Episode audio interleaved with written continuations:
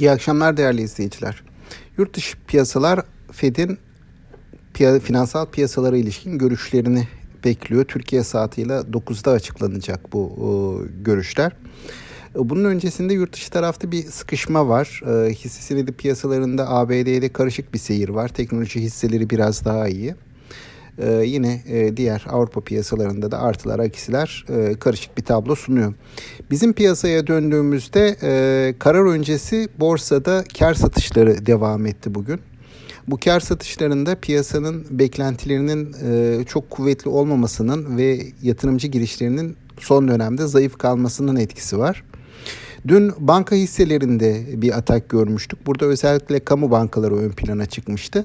Bugünkü seyre baktığımızda ise banka hisselerinde yine kamu hisseleri başta olmak üzere satışlar geldi. Bu dünkü beklentilerin tersine dönmüş olmasıyla ilgili olabilir diye düşünüyorum.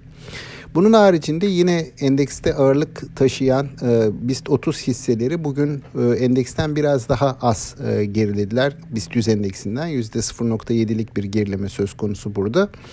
Tabii e, detaylara baktığımız zaman e, bugünkü e, yine borsanın seyrinde hani bütün önemli e, hisselerde satışlar vardı. Bir miktar perakende sektör hisseleri daha dirençli kaldı bu satış dalgası karşısında. Bir miktar petrol, petrokimya tarafında e, nispeten daha güçlü bir seyir olduğunu söyleyebilirim.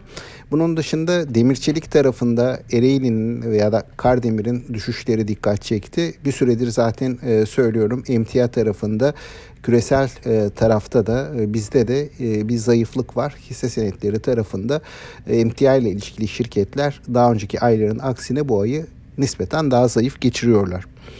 E, borsada yine e, bugün banka hisselerinde zayıflık var dedik. E, ulaştırma sektörü yani havacılık hisselerinde de bugün e, satış ağırlıklı bir seyir vardı. Burada e, Covid-19 e, sonrası dönemde turizm beklentileri yukarıya taşımıştı hisseleri.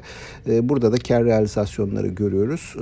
Bunun haricinde hani genelde borsa yurt dışı tarafı bekleme havasında bir miktarda kuvvetli giriş olmadığı için yatırımcıların ben e, bu seviyelerde kar realize edip aşağıdan almayı düşünebileceklerini tahmin ediyorum. Çünkü piyasaya kuvvetli yatırımcı girişi olmuş olsa fırsatlar kaçır, kaçıyor düşüncesiyle e, pozisyonlarına daha fazla sıkı sarılabilecek yatırımcıların e, yatırımcı girişi de olmayınca, taze para girişi de olmayınca e, bunu denediklerini tahmin ediyorum. Yani yukarıdan satıp aşağıdan yeniden pozisyonlanma gibi bir fikrin kuvvetlendiğini düşünüyorum düşünüyorum son dönemde.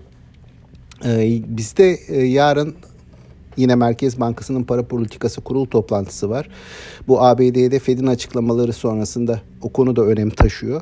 Ee, benim tahminim piyasa bu sıkışık seyrini sürdürecek. Bu arada hani e, tekrardan hatırlatmakta fayda var. 1400 seviyelerinden başlayıp 1465'e kadar çıkan bir yükseliş yaşadık. Bunun e, benzeri bir hareketi yine Mayıs ortalarında yaşamış sonra geriye dönmüştük.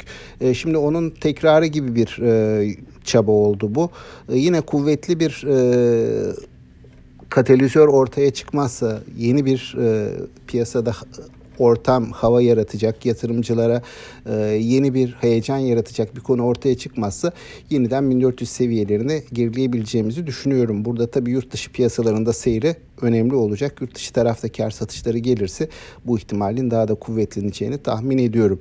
Ama yurt dışı tarafta satış gelmese dahi endekste bir e, sıkışıklık olduğunu, yeni e, heyecan yaratacak, e, yatırımcılara yeni risk almalarını sağlayacak bir haber ya da bir gelişme olmadığı için bu seviyelerde sıkışmanın süreceğini tahmin ediyorum kısa ve orta vadelerde. Günün ardından benim aktarmak istediklerim bunlar. Sağlıklı, bol ve bereketli kazançlı günler dilerim. Yeniden görüşmek üzere.